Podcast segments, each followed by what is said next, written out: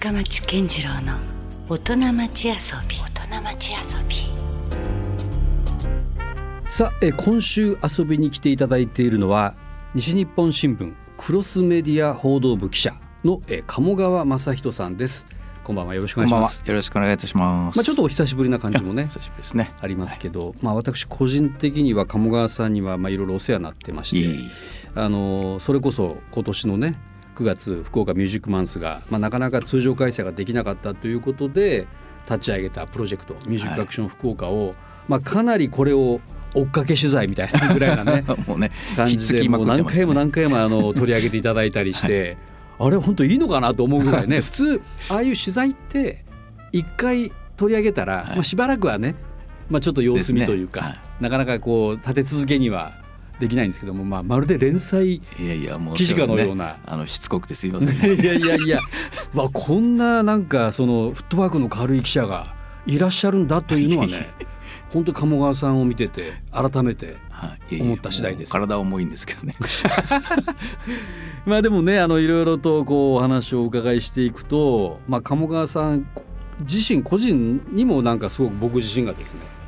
まあ興味が出まして。ありがとうございます、はい、まあ、それで今回このような場をね改めて設けさせていただいたんですけど、はい、いつもあれでしょ？逆の立場でしょ？いつもだからもう聞き役なんで。でしょ、はい、今度は逆です逆ですか。今度は私が鴨川さんにいろいろ話をお伺いすると、はい、よろしくお願いします。よろしくお願いします、まあ、先ほどねあの冒頭でその肩書きということでクロスメディア報道部というね、とこの記者だという形でご紹介させていただいたんですけどもそもそもこれは何をする部署なんですか？これはですね、まあ、あの皆さん割とご存知と思うんですけども、はい、まあ、その紙の新聞っていうのが、はい、まあ、部数が落ちているというまあね現実そういう場面ですよね。実際もう、まあ、インターネット、まあね、2000年前ぐらいから、はい。うん、もうインターネット革命ということで、まあ、言われて久しい感じはしますよね。もう20年ぐらいになりますけども、まあ、新聞もようやくですね、うん、あの本本格的に本気でネットをやらないとダメじゃんと。いうことになってきましてでそれでこのクロスメディア報道部っていうのはあのウェブあのインターネット系の報道が中心なんですね、うん、よくあのヤフーニュースとかにね、はいはい、あの西日本新聞の記事として掲載されたりしてますけど。そうですそうです、はい、だからあれも配信したりしてるのも、うん、あのうちの部なんですよね。ああなるほどね、はい、そういうこと、まあ、それはあの新聞に書いたものもありますし、うん、もう先にあのえー、外になんか配信しちゃう。あ新聞記事よりも先に出る場合もあるんですか、はい、あります。もうなるほど。それはもうもう数年かけて議論してきて、うん、今そっちの方向になりまして、うん、だからもうあのコンテンツとして記事がまずありますと、うん、でそれをまあ紙に使うのかウェブに、あのインターネットに使うのかは、その時考えましょうと。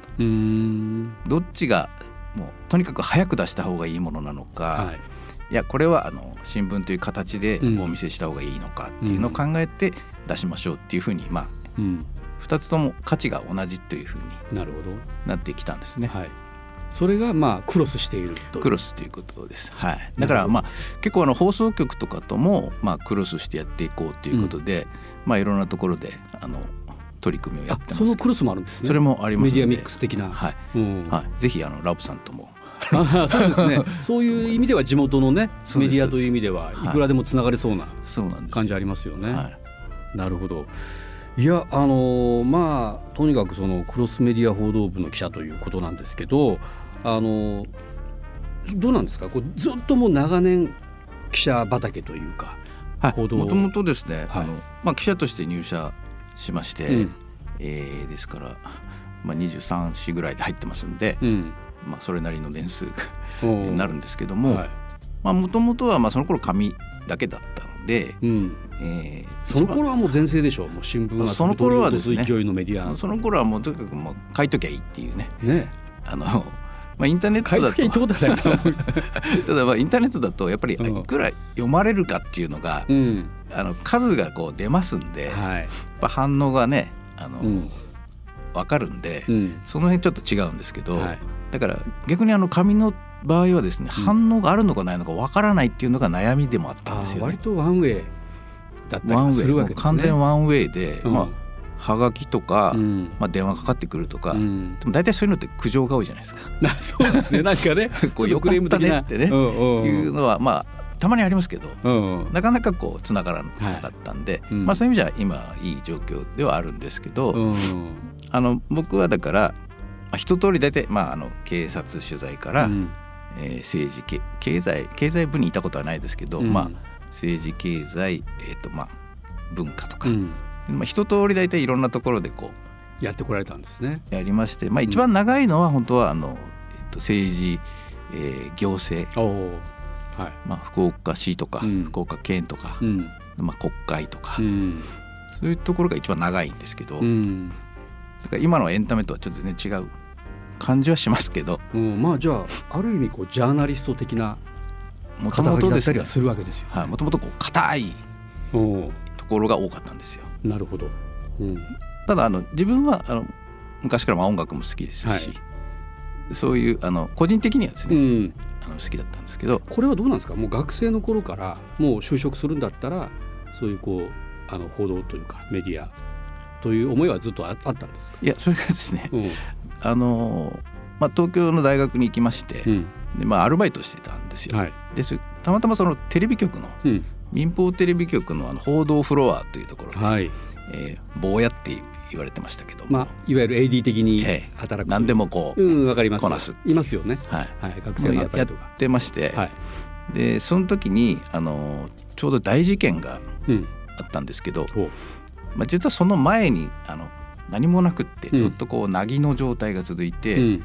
でその報道の、まあ、デスク、まあ、管理職の方が「はい、お前最近ニュースねえな」みたいなこと言ってたんですよ。うん、そしたらボンボンと、あの赤坂のあのホテルニュージャパンの火災。はい、これも何十人も亡くなったのと翌日にあの、えー、羽田沖の、はい。えー、日航機逆噴射。逆噴射。あれ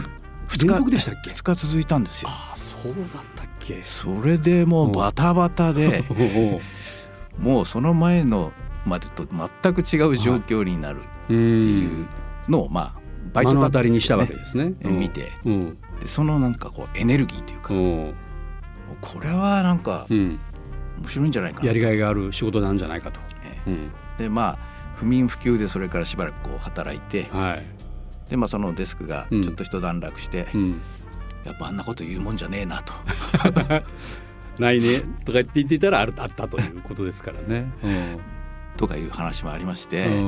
あのそういうこうダイナミックな、はい、あの職場というか、うん、のにまあ憧れてそれでいくとテレビ局だったんじゃないんですか？だったんですよ、うんうん、でもテレビ局全部落ちまして。あまあねやっぱり まあ新聞もそうですけど、まあ、メディアはもう人気高いですからね。でまあ口が狭い割には景気もあんまり良くなくって、うん、地元の民放とかは全く取ってなかった時代なんですよ。おなるほど。でたまたままあ同じマスコミっていうことで、うん、まあ、じゃあ新聞社も受けた中で引っかかったのが西日本新聞だったという。いやまあそれでもね素晴らしいわけですけどね、はい、うん、あじゃあそれからもうずっと記者畑というかずっとされてらっしゃったわけですね。なるほどね。まああの後ほどまた改めてお伺いするんですけどもそんな中で、えー、今回ちょっとあの話題にしたいのが岡部平太、はい、これ実はもうその新聞とかインターネットを飛び越えて小説を書かれたと。いうことですもんね。うん、まあ、これはですね、えっと、実はまあ、えー、2人で書いてるんですけども。あこれそうですよね。名前は鴨川正人ではなくて、はい立花恭平というペンネームになってますよね、かっこいい名前なんですけど。なんか鶴恭平みたいな。あの二人で書いてまして、はい、あこれは二人のだから藤子不二雄的なそうですそうです。二人のペンネーム、はい、あの同僚に田中光君っていうのがいましてですね、はい、えー、彼と二人で書いてるんですけど、うん。なるほどね、はい。まあ、そういうこともこれどうなんですか？記者をされながらこういう小説を書くとかっていうような人はいらっしゃるんですか？いやあんまりないですね。たまにはいると思いますけど、まあ、やっぱりちょっと忙しいんでうん、で僕これ書いてきた書いてた時は、はい、あのまあ、記者じゃなくって、はい。えー、ちょっと管理職みたいなことをやってたのであなるいやいよいよ忙しくないですか？管理職。だからあの昼間はそっちをやって、はい、夜とかあの休みの日に書くっていうふうにしてたんです、ね、なるほど。もうプライベートでオフの時間を利用して、まあ、それはそれででもじゃあもうずっとなんか仕事でも書いて、はい、プライベートでも書いてみたいなですね。だから、まあ、書き物尽くしですね。まあ好きなんでその、全然こう苦にはならないっていうか楽しいんですよね。なるほど、うん。そういうことなんですね。はい、えー、まあ先ほどちらっとお話が出た著作がね、はい、えー、2019年に出たんですけどもこれが「ピースヒル天狗と呼ばれた男岡部平太物語」というね、はい、えー、誰それっていうような人だったんですけども私は個人的にちょっと、えー、鴨川さんからお話をお伺いしてみるとすごい人だなと、えー、糸島ご出身なんでしょ、はい、そしてあの、まあ、僕らがよく、ね、口にする平和台あのありますよね、はい、あのお城のところに。そこを作った方でもある。はい、でもそれどころかもう日本のスポーツ界の礎を築いた、はい、と言っても過言ではない、すごい人が糸島から実は出ていたという、はいはい、そんなことですよね。そうなんですよね。これなんでこの岡部平太という存在を知ったんですか？鴨川さん。あのもともとですね、はい、あのその平和台に岡部平太さんのまあ胸像胸から上の像がああるんですか？あるんですよね。でそれはなんかちらっと知ってたぐらいなんですよ。はい、でなんでこんなのがあるんだろうぐらいに思ってたんですけど、うん、あのある時その僕あの市役所担当してたことがあったんで、はい、市役所の人からですね、うん、まあ、よく懇意にしてた人から、はい、あの亀ちゃんあんた岡部平太って知っとう?」って言われて「うん、いや聞いたことありますけどね」って言ったら「うん、いやあんた新聞記者しとんやったら、うん、岡部平太書かないかんよ」って言われたんですよ。でその人は、あの一時期あの福岡市がオリンピックを誘致しようっていう話がありました、ね、あありましたね。はい。でその頃にいろいろそのスポーツ関係者のことを調べたらしい。ん。ですでその時やっぱ岡部平太を発掘して、うん、あこんなすごい人がいたんだっていうことで、まあ、ずっと記憶にあって、うん、でもあのいまだにその取り上げられてないっていうか。いや本当ですよ、はい、まあ昨年のそれこそ大河ドラマで「伊田天」はいはい、あの金栗志宗さんが題材にはなりましたけど、はいまあ、ほとんどあの金栗さんと同時大臣、はい。まあ、同い年ですね。あ同じ年、はい、でしかも、まあ、ジャンルもね、はい、同じこうスポーツに貢献したという意味では、はい、あっち側にフォーカスされてしまって。そうなんですよ、まあまあ、確かに金栗さんもすごい人ですもんね、はい、オリンピックにねやっぱりあのオリンピックで初めてそのマラソン選手として出るというね。まあ、金栗さんはですねマラソンの父と言われてて、うん、そのえー、まあ表の顔なんですよ。うんで岡部さんは実は金栗さんと、うん、あの晩年に一緒に活動して、うん、マラソン選手を2人で育ててあやはりこうクロスしてましたかそれこそ。はい、であのオリンピックマラソンに優勝する会っていうのを作ってですね、はい、これ福岡を拠点に、うん、でまあ、その平和大陸上競技場とかを使って、まあ、まだ終戦後の話ですけど、であの、まあ、みんな米持ってこいとか言って米担いで選手たちを集めて。はいでそれで育成してあのボストンマラソン、はい、1951年のボストンマラソンに、うんはい、まあ、日本が初めて参加したんですけどその時監督として岡部さんが行ってるんですね。あそうなんです。その時は金栗さんは？その時金栗さんはまあこっちにいたんですけど、うん、まあ、2人で一緒にずっと会をやってて、うん、で岡部さんが監督で行った時にあの優勝したんです。おすごい。日本人初優勝なんですよ。それはもうコーチとしても関わってらっしゃったコーチとしてですねなるほどね。だから岡部さんと金栗さんが2人でずっとコーチをやって、はい、でまあ岡部さんっていう人は、うん、あのまあ、糸島出身ですけど、うん、まあ、福岡師範学校を出て、うん、えー、それからあの東京高等師範学校っていうところに行くんですね。はい、でそこであの例の加納治五郎さんの、はい、まあ、柔道の、ね、指定というか、柔道の講道館作った加納治五郎さんがやっぱ校長だったんですね。はい、でまあ、今の筑波大学なんですけど、はいでそこからシカゴ大学アメリカのアメリカにね、はい、留学。ですもんね。大正大正です。あ大正ですね。大正時代ですよね、はい、留学した時にその科学トレーニングを学ぶんですね、はい、まあその生理学とか、うん、あのこの関節がこうだから筋肉がどうだっていう話を学んで、うん、そのコーチ学もそこで学ぶんですね、はい、でまあ、多分その当時日本人でそのいわゆるコーチというものを目指した人いなかった時代ですね。うん、いや本にも書いてありましたけど確かに昔は、まあ、僕らの時代ぐらいまでそうでしたけどなんかこう根性とか気合とか、はい、それでやれみたいな そんな指導されてましたもんね。そうなんですよ、うん、なんか水飲むなとかね。はい。そうですよ。なんか岡部さんはそのアメリカでそういうのをちゃんと科学的に学んでるので、うん、岡部さんの指導はそういうことじゃなくって、はい、あのストップウォッチ持って、うん、えー、何分でこれを何周しろとか、うん、そういうまあ練習をずっとやって、うん、だからそれでも強くなったんですね。だからあの一時期ずっとあの九州のマラソン強かったじゃないですか。はい、あの宋兄弟宋兄弟もねいましたし、はい、もうその流れなんですよねみんな。なるほどね、はい、福岡国際マラソン、ね、国際マラソン大きな大会ですけど、はい。うん、だからあの福岡市民マラソンで今福岡糸島のコースがあるじゃないですか。あそうですね。はい。あれも岡部さんと金栗さんが作ったコースコースなんですよもともとあそうなんですね、はい、そんなことわた我々知らなすぎますよね。はい。そうなんですよ、うん、そのルーツを、はい、だから僕もまあ取材してそれでも分かったんですけど、うんうん、なるほどね、はい、いやでもこの小説を私もまあまあほとんども読み切ったんですけど、はい、あのまあすごいドラマチックじゃないですか、はいはい、これかなりもう史実なんですか？えっとですね、うん、あの骨の部分はほとんど史実です。それから有名な人がいっぱい出てくるんですけど。出てきますね、はい、それも本当の話。あの例えば後半の方にあのアメリカのハリウッドのターザンの、はいはい、あのね俳優さんとか、はい、あとそこに出てくる女優さんとか、とのもつながってましたよね。そうです。あの辺も事実なんですか？はい。だからターザンをやってたオリンピックで金メダル取った水泳選手なんですけど、うん、ワイズミラー。あワイズミラーですね。はい、岡部さんがシカゴに行った時に出会ってるんですよ。はい。もうワイズミラーがまだ、えー、17、8歳ぐらいの時に、うん、でその時にあの教えてもらってるんですよクロールを。ねクロールってまだ日本には導入されてなかったじゃない、はい、まだあの古式泳法の時代こう横泳ぎ的な、ね、横泳ぎみたいな、うん、はいはい、時に岡部さんはそのクロールを見てあこれはすごいと。うん言って日本に持ち帰って、はい、であの水泳連盟の人たちに、うん、もう今世界はクロールだよと言ったんですけど、はい、水泳連盟の人たちはいや。日本には古式泳法があるって 言って、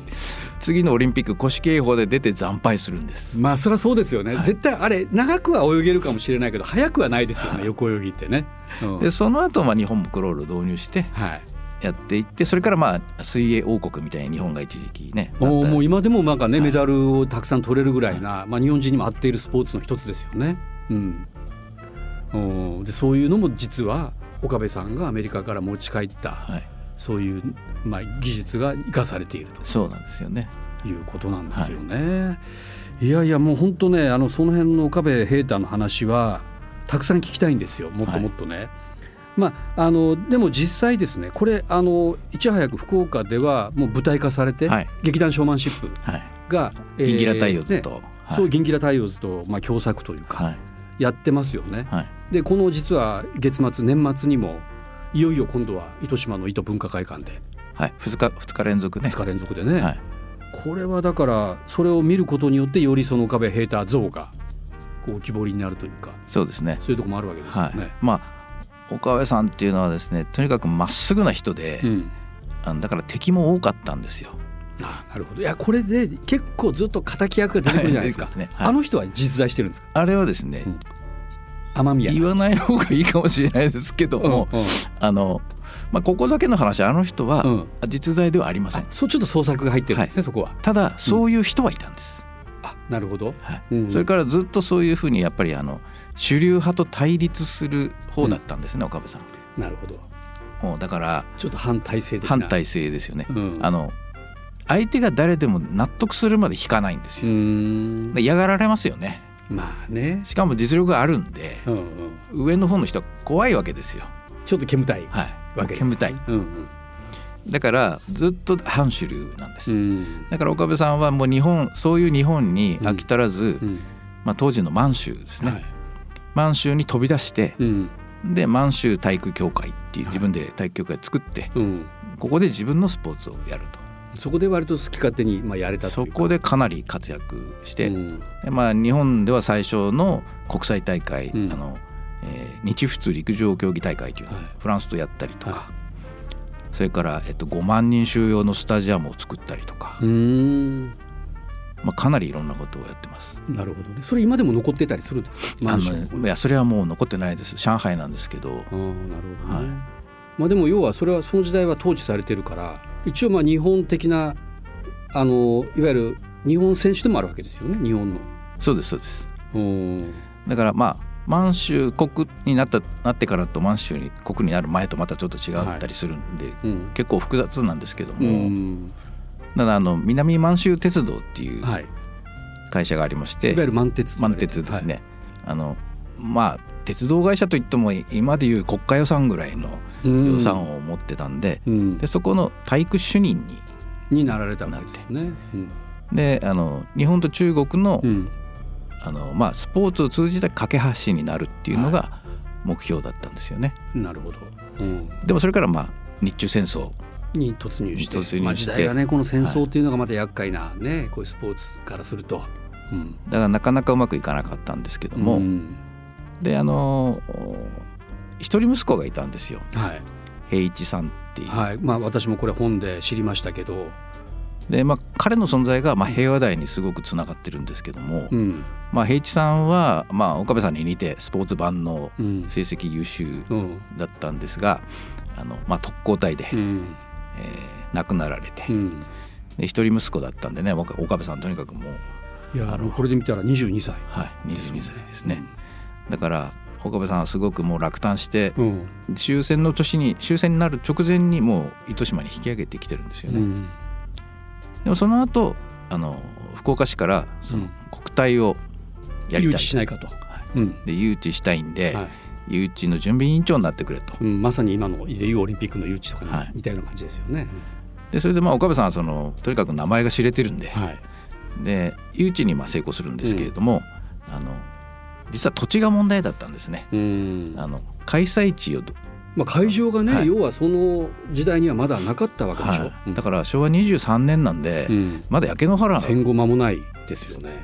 場所がなくて、うん、いくつか候補地あったんですけど、はい、岡部さんは今の平和台がある場所が、まあ、丘陵地で、あの森があって、あのそこが一番いいと、ところがそのその土地はあの占領軍、まあ、GHQ, GHQ が、あの接収してたんですね、で GHQ の家族住宅ができる予定だったんですよ。あそうだったんですか、はい、でもなんかね資材とかももう運び込んできてたらしいんですでまあ普通だったら諦めますけども。そうね。そう諦めなかったんですよ。すごいですね。ひっくり返せるんですか、はい、その GHQ ってその時は絶大なるもう絶大ですよね。だから日本に主権がない時代ですから、でそれとも岡部さんはまあ7回8回と足を運んで、はい。はい、えー、なんとか説得してまあ、この時のですねその経緯が今一つはっきりわからないとこあるんですけども、ただ岡部さんの教え子だった人が当時の外務次官だったりするんですね。だからそういうつても多分あったと思うんです。動いてくれる人がね、はい、力がある。うん、でそれであの最終的に、まあ、口説き文句が、うん、もう戦争は終わったと、うん、あのここをスポーツのピースヒルにしたい、うんそれで平和台という名前がつくわけですね、はい、だからその平和台の前にピースヒルっていう名前だったんですよね。あまあそもそもピースヒルだ岡部さんが言ってたのはピースヒルだった。なんで英語だったんでしょう？それはもちろんアメリカにね、い、ろいろ留学したりとかっていう人ですけど。GHQ を口説くために英語で喋ってるんで岡部さん英語でもうそうか喋れたんだ。すでにね、はい。うん、まあ、それもあったと思うんですよね。なるほどでそれでピースヒルピースヒルと言っててで日本で名前つけようってなって、うん、平和台っていうふうに名前をつけたと。そういうことなんですね、まあ、僕あの全然関係ないんですけどアコースティックスっていうねユニットをかつてやってた時に、セカンドアルバムのタイトルが「ハッピーヒルズ」でした。これはまあ福岡にちなんでるんですけど、はいはいはい そういうね。まあ、ヒルは福岡にもつながりますからね。つながりますもんね、はい、おまあ、そういうだから僕ら何気にこう平和台球場とかね、はい、あの平和台の陸上競技場とかを、まあ、もちろん名前で覚えてますけども、はい、そういうバックグラウンドがあることは多分ほとんどの人がまあ、ご存知ないんじゃないかなと思いますよね。実はその岡部平太さん、ね、だから僕もちっちゃい頃から平和台っていう地名だと思ってたんですよ。うん、そうそうでも住所にはないですもんね。ないんですよ。平和台はね。城内っていう住所なんですよね。確かに城内ですねあそこは。おかしいなとは思ってたんですよ。うんうん、調べてみるとまあそういうことでした。なるほどこれはちょっとね鴨川さんの貢献は大きいですよ。いいなんか僕もそれでなるほどってちょっと思いましたもんね。はいね。あのさっき言いましたようにね、まあ、今から約2週間ぐらい経った頃に、えー、舞台、はい、ピースヒル天狗と呼ばれた男岡部平太物語こちらが再演が決定しているとい。うことで、こちら入場無料ですよね。入場無料です、はい、だから、まあ、もちろん整理券は必要にはなりますけれども、まあ、これを機会にね、はい、ぜひちょっとこう福岡出身しかも糸島出身のね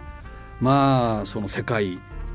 をまあ股にかけたというとあれで言い過ぎかもしれませんけどそのぐらいの何か危害を持って日本にスポーツをまあ進行させた人がいたんだということをねちょっとみんなと分かち合いたいですよね。まあこの脚本がまた素晴らしいんですよね。今回。脚本は鴨川さんじゃないんですか？はい、脚本はあの大塚宗人さん。はい。銀ギラ太陽図の大塚宗人君が、じゃあその原作から脚本脚本がですね、このコロナっていうのがすごい絡んでくる脚本になっていて、それは今だからこそ戦争とのこうオーバーラップみたいなところでですか？今だからこそこの苦しい時代だからこそっていうところが、ね、そこでの共感はじゃあ今回すごくあるかもしれないですね、はい、あると思います。もう僕は8回見ましたけど8回とも泣きました。そうですか、はい、原作者がもうそこまでね、はい、感情移入するということなんでそれはちょっと僕も楽しみです。僕もあの必ずその公演をね見ようと思ってます、さあ皆さんあのもし興味がある方はですね、えー、お問い合わせ劇団ショーマンシップ、えー、092-716-3175 092-716の3175あるいは劇団ショーマンシップのホームページをね、はい、ご覧になっていただければ、えー、申し込みができるとい。うことなんで、はい、えー、12月26日土曜日の午後6時からの公演と、えー、翌日12月27日日曜日午後2時からの、えー、2公演、はい、限りとなってますんでね、はい、えー、皆さんぜひあのコロナ対策もしっかりされてご覧になってはいかがでしょうかということですね。え場所はですね、え糸島糸文化会館大ホールで、